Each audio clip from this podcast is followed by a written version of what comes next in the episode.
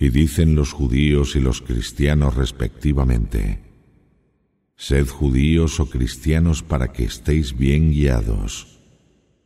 Diles, oh Muhammad, no, seguimos la religión de Abraham, quien adoraba exclusivamente a Allah, alejándose de toda falsedad, y él no era un idólatra.